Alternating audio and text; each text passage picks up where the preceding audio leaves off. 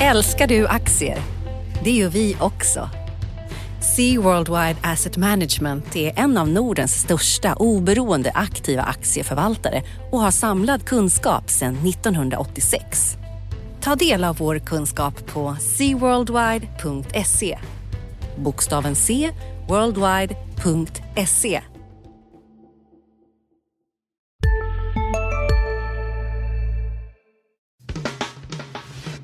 Analyspodden från Dagens Industri. Hej allihopa och välkommen till veckans avsnitt av Dagens Industris analyspodd. Jag heter Ulf Pettersson och mitt emot mig står Johanna. Hallå Johanna. Hej. Hej. Vad vill du prata om nu, idag? Jag tycker det finns massa intressanta grejer att prata om storbolagen på börsen. Mm. Eh, De är pressade och sen har du sagt att man kan göra tio gånger pengarna på lite mindre bolag. Eller Ja, hur? det var... det var Där, kanske, där, ja. där stack jag ut eh, Ja. hela foten och lite av eh, Ja. någonting annat också. Och sen, inte. sen är det lite centralbanksbesked som kommer i veckan och sen är det ju förstås den eviga politiken. Både i Sverige och i världen tycker jag. Mm. Mm. Men ska vi börja med Stockholmsbörsen? Det tycker jag. Eh, Här finns ju en del storbolag som sagt var. Eh, Är det någon som du har Ja, tittat alltså- lite extra på eller? Det finns ju två som vi har skrivit mycket om som har glansdagarna är bakom dem. Liksom. H&M och Ericsson. Mm. Pressade båda två, Mm. i och för sig på helt olika sätt. Men berätta, vad, vad tror du? Vad tycker du till exempel om, och även Volvo kanske, nu Ja. som var uppe på tapeterna med att Gardell kanske är på väg att sälja av. Ja. De har ju inte pressat såklart. De har Nej, ju gått de har ju gått, bra. faktiskt men, gått väldigt men, bra eh, här. Även om han, Gardell har inte alls gjort någon bra affär sen eh, han gick in, nu ska vi säga så jag kommer ihåg åren rätt, det var nog 2006 kanske, eller om det var sju, nej det var sex han gick in. eh, Och då var den också över, en bra bit över 100 spänn. Så han har inte gjort någon jättebra affär där, men han ligger ju plus i alla fall, det är jag helt övertygad om. Mm. Eh, Mm. Ja men om vi tar H&M då så är det ju en, ja nu är den över då, det, men den, den var under 200 spänn någon minut här eh, i torsdags.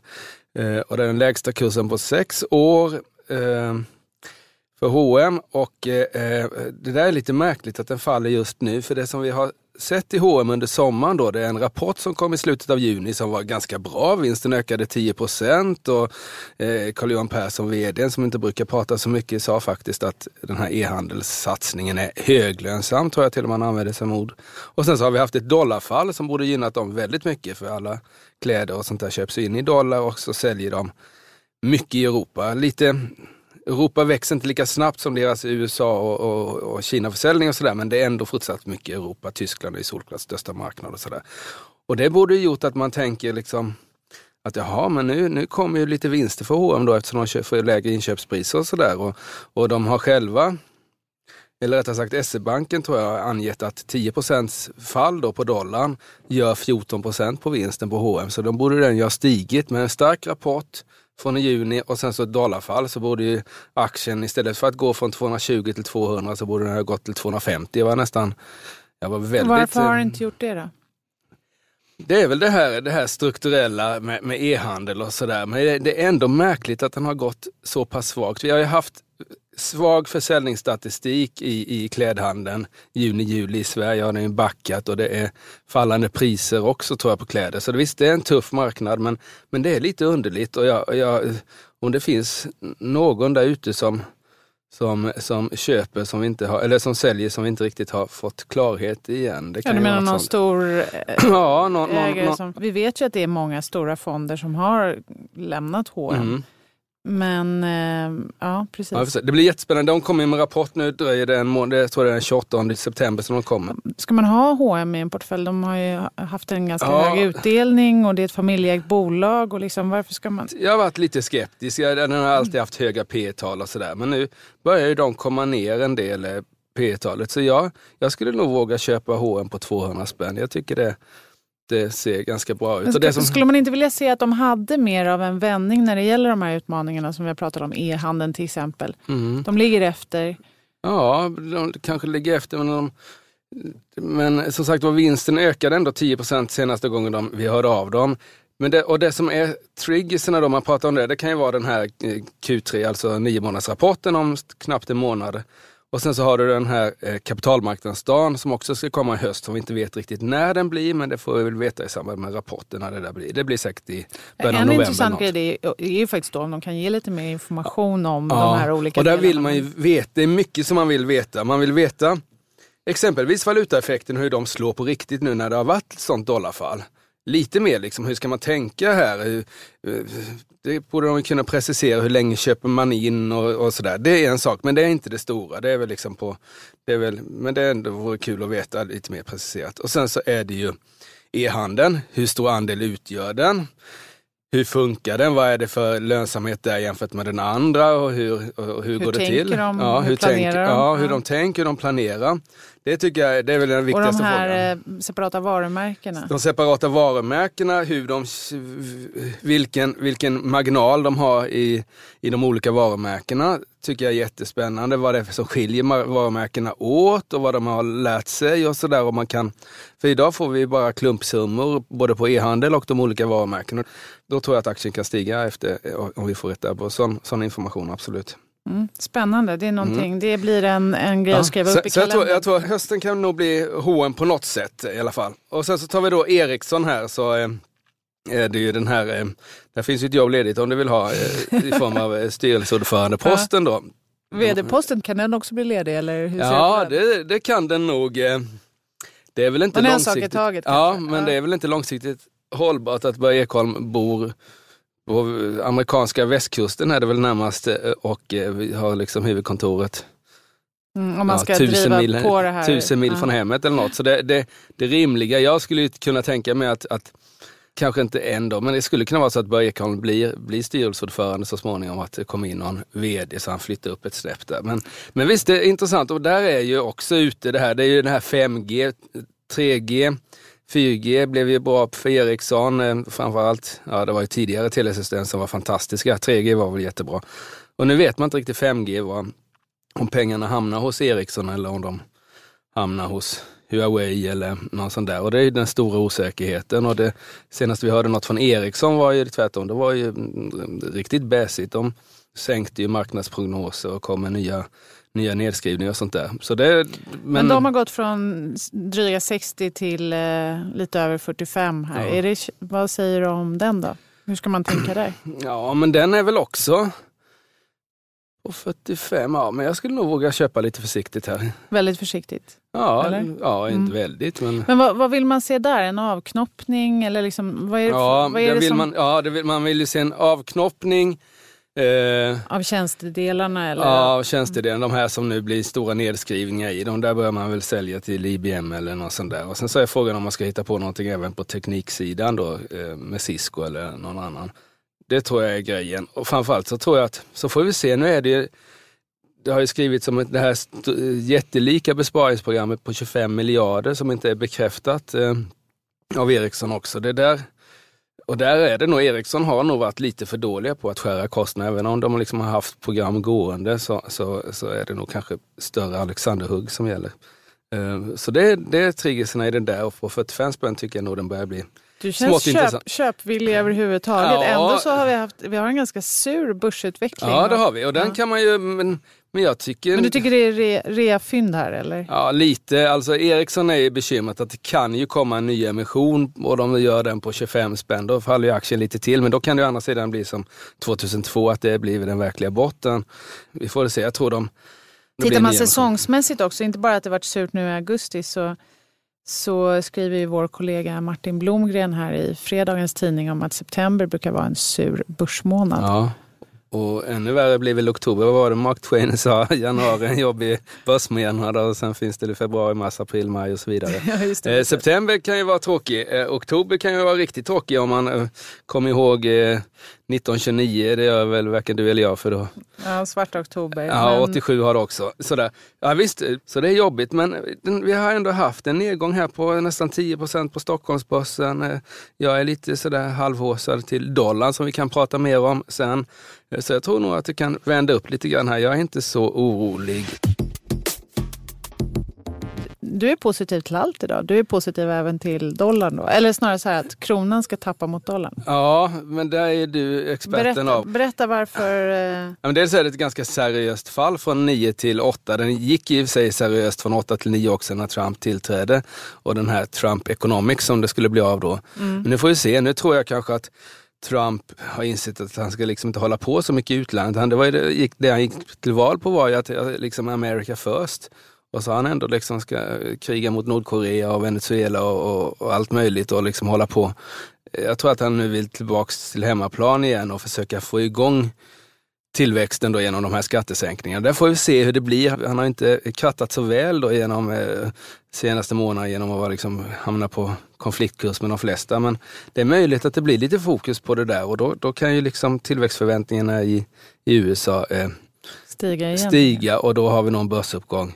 Kanske inte riktigt samma liksom, fantastiska uppgång som vi hade i december, januari här eh, efter valet. Men, men ändå så det blir en Han är ju ute på turné nu för att försöka sälja in de här skatteåtgärderna, en sänkning mm. av bolagsskatten. Och... och den måste ju finansieras och han hade väl hoppats på att skrota Obamacare så han kunde tagit lite mm. pengar därifrån. Därför det är det det hänger på för att han ska få lite mm. mer medhåll i kongressen. Ja. Men, men, jag tror att ett mm. lackmustest för det här blir ju vad som händer i alltså september blir det en skakig börsmånad så är det inte omöjligt att det beror på politiken också. För att mm. eh, det är mycket som ska göras i Washington. De ska ju förhandla om det här skuldtaket och där har ju många republikaner har en splittring i partiet där många liksom villkorar en, eh, ett okej okay för höjningen av skuldtaket med just att man ska ha en hållbar budget. För att mm. de som har räknat på Trumps politik innan Tax Policy mm. Center, mm. som är såna oberoende, de visar ju såna skräcksiffror om att hans, eh, han vill ju både liksom dra, dra ner på intäkterna och dra upp utgifterna ja. samtidigt. Det är inte riktigt Nej. det som konservativa republikaner vill, vill se. däremot att, hitta, att, att få tillbaka de amerikanska pengarna som finns i Europa eh,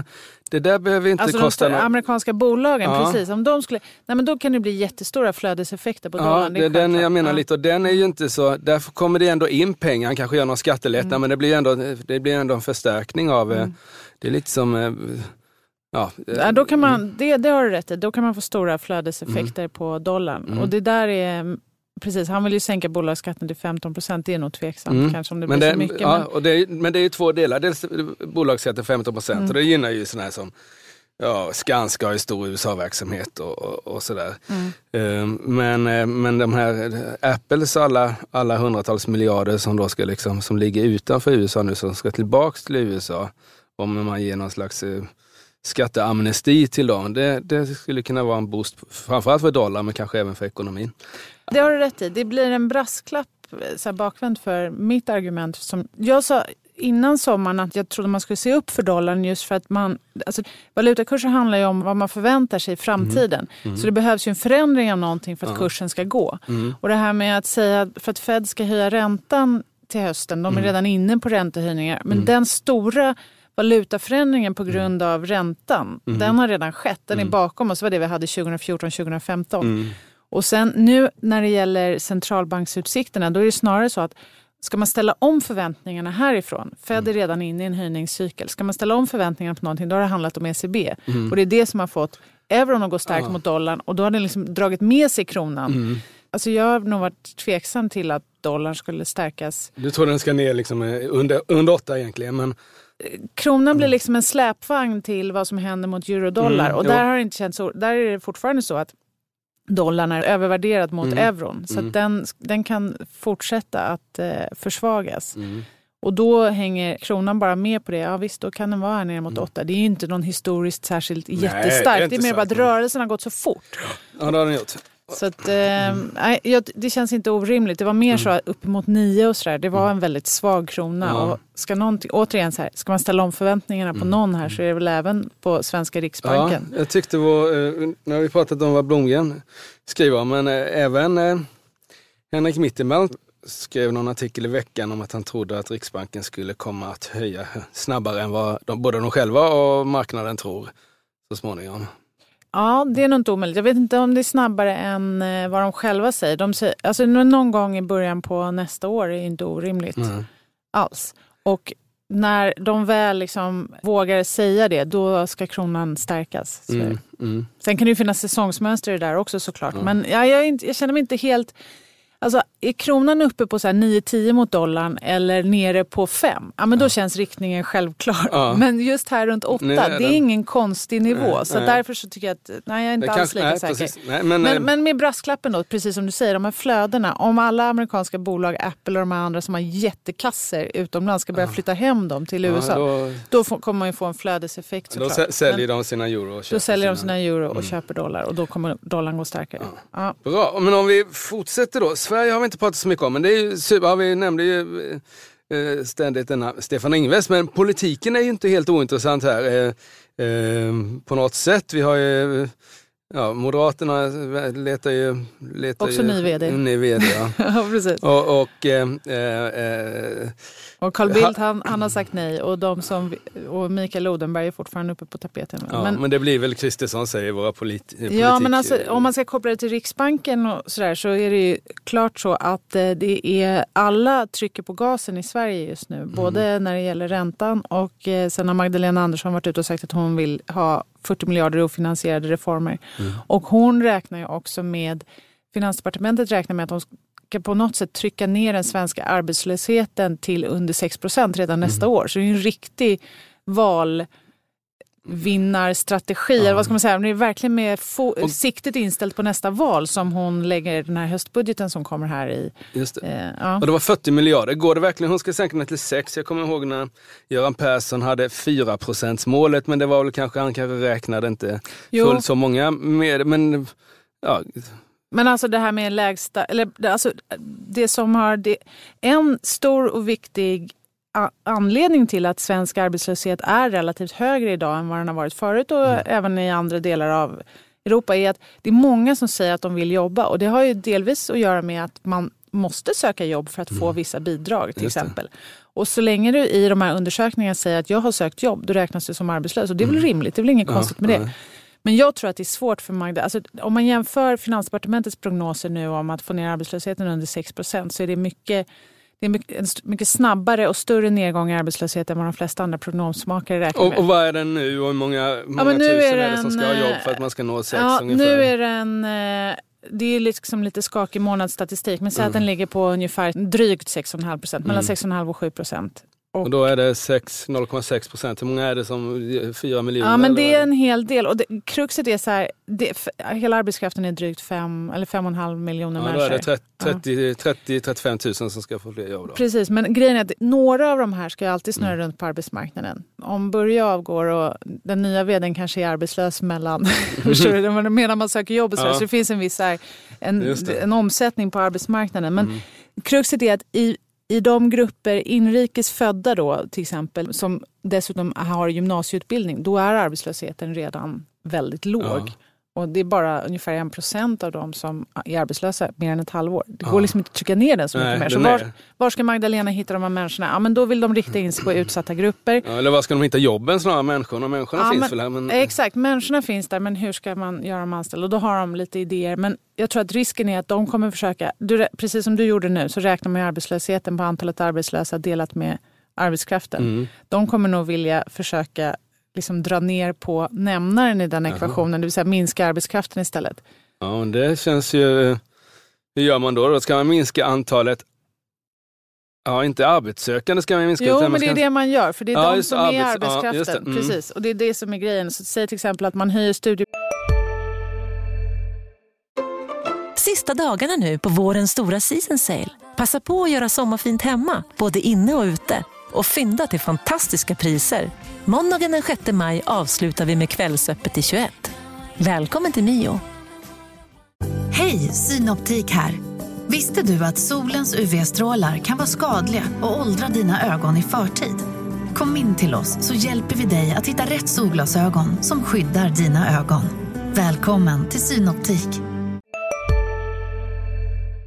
bidragen så kommer inte de här studenterna söka jobb på helger och lov på samma sätt.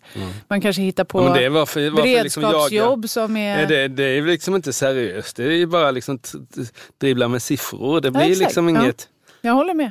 Men det, finns ett, det ligger ett förslag nu i budgeten om att höja studiemedlen och det är Ja, just sig inget konstigt. Det låter ju jättebra när man säger det men en Mm. effekt kommer säkert bli att det är några färre studenter som tycker att det är värt att söka jobb. Ja.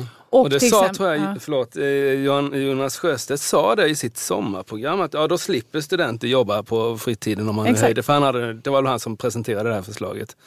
Mm. Så att, eh, då kan man nog få ner arbetslösheten lite men av fel skäl tycker jag. För att jag menar, det, egentligen ska man ju se det som något positivt att det är många som vill jobba i Sverige. Och man, jag tycker man måste ändra på andra saker såklart. Och det är ju, Ja, det så, ska ju, du som student jobba i detaljhandeln så är det inte säkert att du behöver samma lön. Eller varför ska du ha samma lön som någon som jobbar heltid och är dubbelt så gammal och kanske inte bor kvar eller har ett eget boende istället för att bo kvar hemma.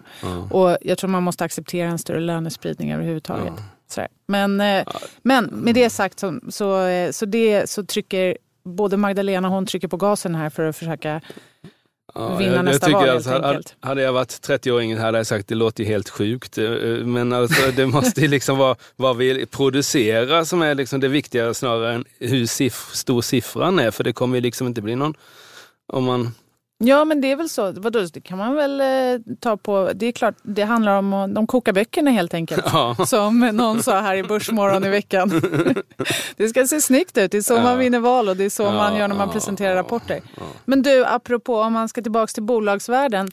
Eh, du kom, om man nu inte ska, du verkar i och för sig vara villig att köpa storbolagen här då också. Men det finns några småbolag som du har skrivit om. ja. Börsens tio-taggare. Är det, alltså, du skrev att man kan, det här är de bolagen där man kan göra tio gånger pengarna. Är det verkligen på riktigt? Ska man gå in i en aktie med den förhoppningen att man ska kunna göra? Nej, det ska, man inte, det ska man inte göra. Och jag försökte skriva, jag har sett på, på Twitter och olika sådana här sociala medier att vad håller han på med? Eh, och det kan man ju fråga sig. Men jag skrev faktiskt en lång artikel att eh, dels var det lite kul att vi hade haft ovanligt många sådana här tiotaggar eller eh, ten-baggers som det heter i USA då. Den här Peter Lynch som eh, hittade på det ordet då för bolag som stiger. Som är en fondförvaltare som är, har skrivit det. en bok. Mm. Ja, på, ja en, han har skrivit flera. Han är, han är nästan i nivå med Warren Buffett. eh, Mm.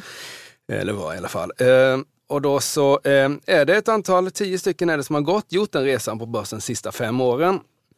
Ovanligt många för att vara under en femårsperiod. Och så, så skrev jag lite kring det där och sen så måste man ju liksom vinkla till det så ska jag fyra som kan komma och bli det också. Och, och vad man ska säga om det är väl att eh, så som svenskt aktiesparande ser ut idag så är det allt för många människor som lägger allt för stor del av sina pengar just på att leta de här tio taggarna. De hittar man ju ja, hos, i teknikbolag och och eh, läkemedel, forskningsbolag och sånt där som kan bli tio gånger pengarna om de prickar rätt. Ehm, men, eh, och det är ganska, det är ganska, det tittar man ju bara på handeln på olika aktier, att det finns ju vissa som handlas jättemycket och det är ofta sådana här förhoppningsbolag. Och väldigt mycket svenskar har sina pengar där när de egentligen borde ha kanske 90 eller 95 procent i det här eh, som vi brukar prata om, Ericsson, och Assa Abloy och H&M och, och allihopa. Clas OMX Ohlson. 30 Ja, storbolag. ja, ja. Och, och, och sen så kan man väl ha liksom 5 som, som en kul grej då. Liksom, och har du då en, en portfölj, 95% som ger en direktavkastning på 3-4% så är det ju så att då förlorar du egentligen inga pengar om du skulle förlora alla de här 5 procenten på förhoppningsbolagen. Så tycker jag man ska jobba. Och så tog jag fram fyra bolag och de har ju då stigit väldigt kraftigt den här veckan. Eh, tyckte- Eniro, Lauritz, Braincool och Kambi. Ja, just det. Och där finns ju några, om vi tar en Niro så är det välkänt. Nu håller de på med en eh, räddningsoperation här så det kommer bli massvis av fler aktier och sådär. Så det är klart att de som är hund, nu finns det en halv miljard aktier, det kan bli fem miljarder aktier här eller fyra eller något sånt där i alla fall om någon vecka eller två om de lyckas. Så det är klart att det gör det lite krångligare då, men fem år är ganska lång tid i internetvärlden och vem vet, de har ju ändå en historik. Tittar du på Apple, inga jämförelser i övrigt, så var de liksom helt uträknade. De var uppe som en sol och uträknade och sen upp igen. Eh, eh, nu tror jag inte ni har lyckats med det riktigt, men det, det är en sån där bransch som det händer mycket. Alla de här fangbolagen som man pratar om som driver Nasdaq till himlen här, de fanns ju inte för tio år sedan, så det går ganska snabbt i, i, i den här internet, media, annons eh, branscherna. Jag vet inte, det var en chansning. Den kanske liksom är krånglig. Tar vi Lauritz då så var ju de, kom de ut på börsen, det här eh, auktionssajten kom nu ut på 16 spänn och sen så har de liksom gått rakt ner till 4. Ehm, finns väl viss anledning till att jag har gjort det då, men det har gått lite för mycket tycker jag. Det är ändå ett lönsamt bolag, det får man inte glömma bort. Eh, och lyckas de också få lite ordning på det. Det är ändå e-handel det också. Och sådär, och Och folk vill bli av med sina grejer. Ja, och sådär. Och de kanske liksom lyckas. De har ändå en ny vd nu och nya ägare. Så det, visst, tio gånger pengarna, det händer ju inte så ofta. Och det kanske inte händer i Lauritz heller. Men det skulle kunna hända. På fem år är ändå ganska länge. Liksom. Och sen så hade vi det här Braincool som är lite mer, de har ju inte någon omsättning alls, eh, men har ändå produkter framme och har gjort en ny emission och den stod också sådär i 16 spänn och sen stod den i 4-5 när jag skrev. Så det, de har ju varit uppe en bit på väg och sen så den fjärde Kambi, den har också halverats här sista månaden och har också en tillväxt verkar på en tillväxtmarknad med sån här sportspelsteknik gör de som man liksom, de säljer till, ja, inte till Svenska Spel och sånt där, men Svenska Spel kan mycket väl bli en kund till Kambi här så småningom. Eh, så visst, eh, någon av dem kanske blir det, eh, alla blir det säkert inte.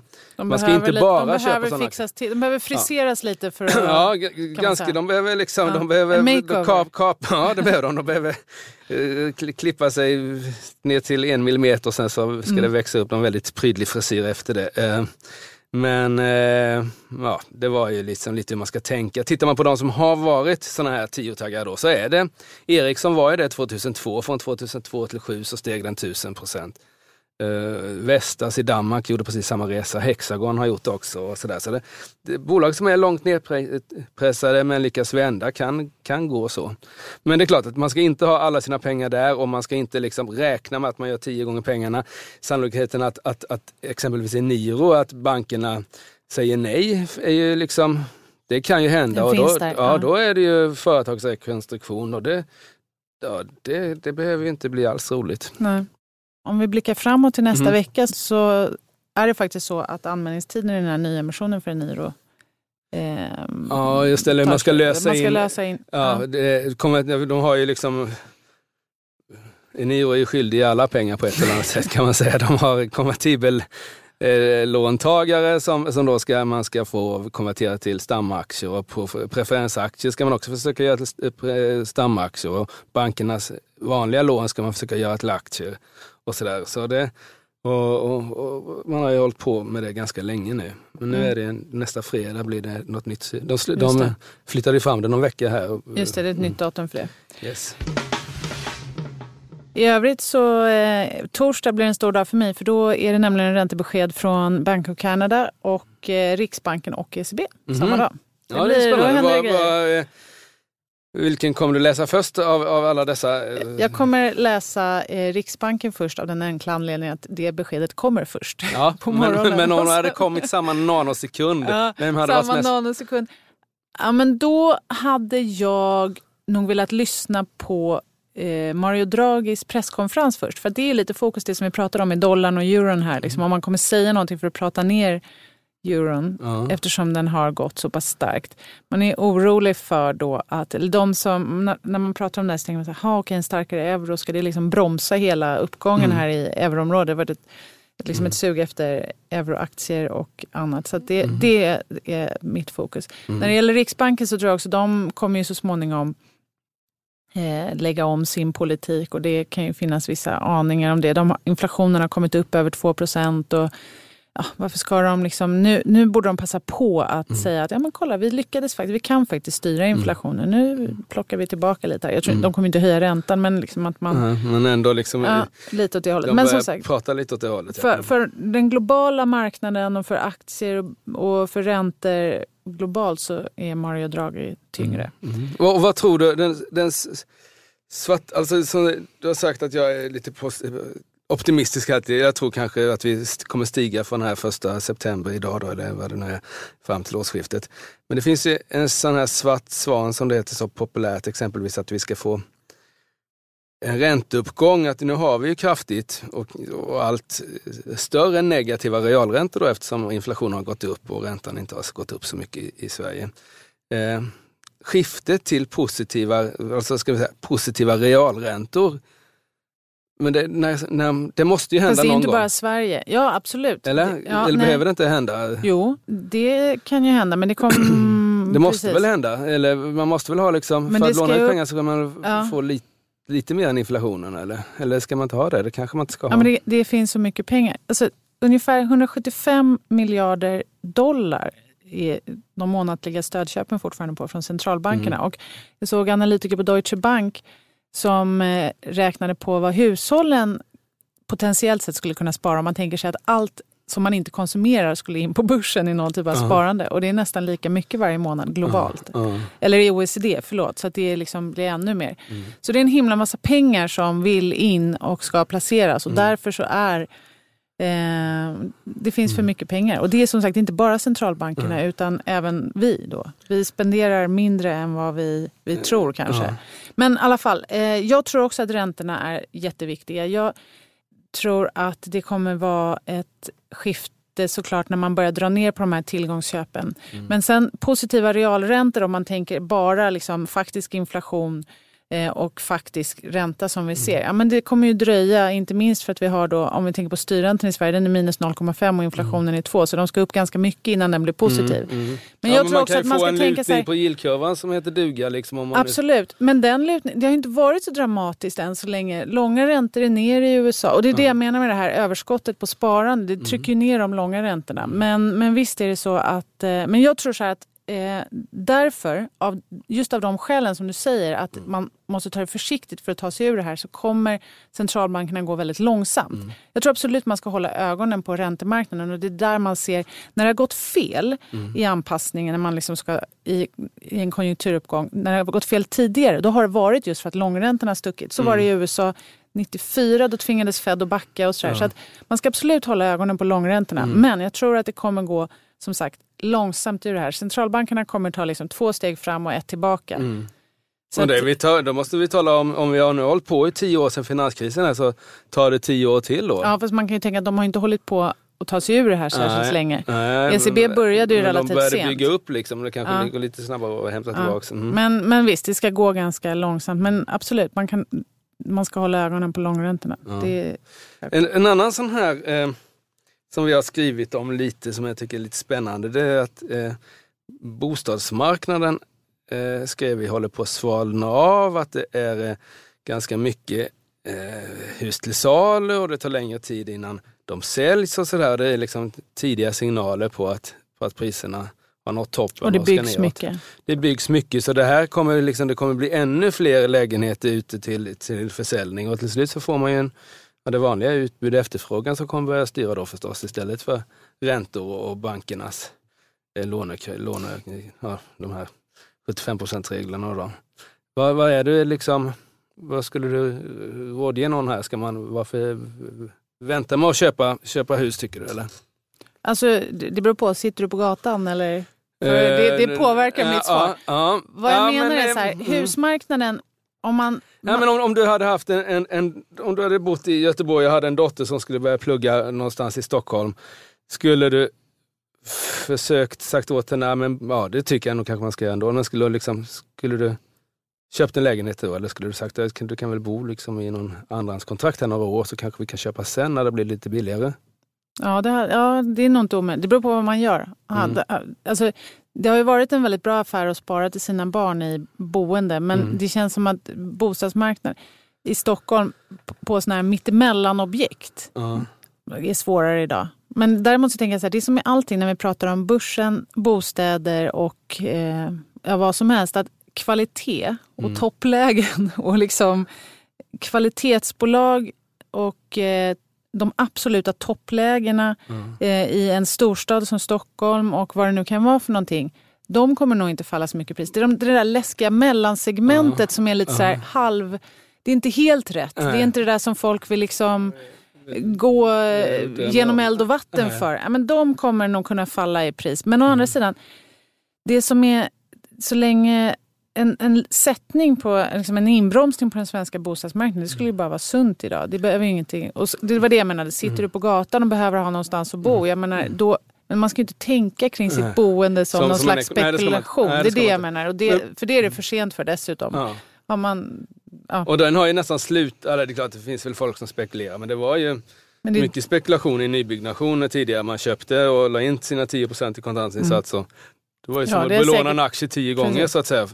Så det var ju Men fantastiskt. stor, större risk, större Mm. potentiell förlust. Så är det ju. Ja. Det du sa, för jag träffade någon här, eh, gammal kompis som tittar just på att byta bostäder och sånt. Och det som har hänt är att nästan alla hus kostar lika mycket. Alltså, alltså att, ja vad ska vi säga, det blir sjuka priser. Men säg liksom 12 miljoner, det är mycket som kostar 12 miljoner. Tidigare var det liksom lyxkåkar men nu är, liksom är det hus Ja, som det är ser ut som vanliga hus. 12, ja. ja. alla, det, det får, 20 miljoner, det, det, får, det, det får som har råd med liksom, eller lånar. Men, men, men har man varit med 10-12 då blir det att allt kostar det. Det blir ett smäll, alltså, och det, är Mm. liksom, det blir... Och Och det, så allting det blir, klumpar ihop sig. Ja, på något sätt. Och det, Och så, det är nog det så som har tänker hänt. man att det här är normalt. Mm. Nej, men och det är det som är svårt. För att som en aktie kan du ju räkna på så här, intjäningen är så, utdelningen är så. Mm. Det är motiverat att betala så här mycket för den här aktien. Men jag menar i ett boende, du kan inte säga så här, träplankorna i köket är värda så här mycket och köket innan kromet där är värt det. Utan det är en känsla för vad man tycker att det är värt att bo här. Ja. Och vad månadskostnaden kommer bli. Ja. Och räntorna idag är låga. Och man ser också att många banker faktiskt ger rådet till kunderna att om man vill ha bundna räntor så är det bra läge att binda nu. Men som Ja. sagt, man får alltid betala en Ja, försäkringspremie det är klart för att att binda de vill sig. ha bundna räntor. Är ju, ja. Men, men eh, som sagt, så att bostadsmarknaden, jag tror ju att det här stora byggandet just i ett sånt där mellan, lite övre mellansegment, det är ett tecken på att Mm. ja. det, alltså det byggs väldigt mycket på många ställen och det har vi Ja. skrivit om förut. Ja, Men vi får se, Riksbanken kanske pratar om det också. Som Ja. sagt, de kommer på torsdag eh, med räntebesked. Mm. Några lite andra grejer som händer nästa vecka, det är vi får också rapporter från SAS, Claes Olsson. Är det någonting du kommer titta på? Ja, men SAS är intressant här. Eh, de har faktiskt den, eh, gjorde en riktig rusning här innan halvårs, eller under sommaren, tidig sommar och, och, och våren. Sen har de kommit ner lite, det här strejkhotet gjorde väl sitt till. Trots att dollarn har fallit, vilket är superbra för SAS. Det är liksom en den stora vinnaren på att fallande dollar eftersom bränslet prissätts i dollar. Får se här, det kan vara så att de höjer prognosen. Eh, i rapporten här nästa vecka och då kanske aktien stiger lite på det där. Så det där är spännande. Clas Olsson kom ju med eh, chocksiffror, kan man väl använda som uttryck nu när vi är journalister och inte räds de stora orden. Eh, månadsstatistik här, så den där blir väl spännande att se. Det är ju en, hur det där är, en ny vd också, eh, eller tämligen ny i alla fall. Så eh, det är också intressant tycker jag. Mm. Får vi se hur detaljhandeln i Sverige egentligen mår. Mm, jättebra. Mm. Bra! Eh, ska vi- Spännande vecka vi har Ja. framför oss. Ja, det är lika bra att vi packar ihop så vi får Får- gå får- och förbereda oss. Ja, det gör vi. Ja. Tack ska ni ha allihopa som lyssnade på oss. Eh, Ulf Pettersson heter jag och Johanna Jansson heter jag. så får ni ha en skön helg där ute. Tack, hej! Analyspodden från Dagens Industri. Podden redigerades av Umami Produktion. Ansvarig utgivare Lotta Edling.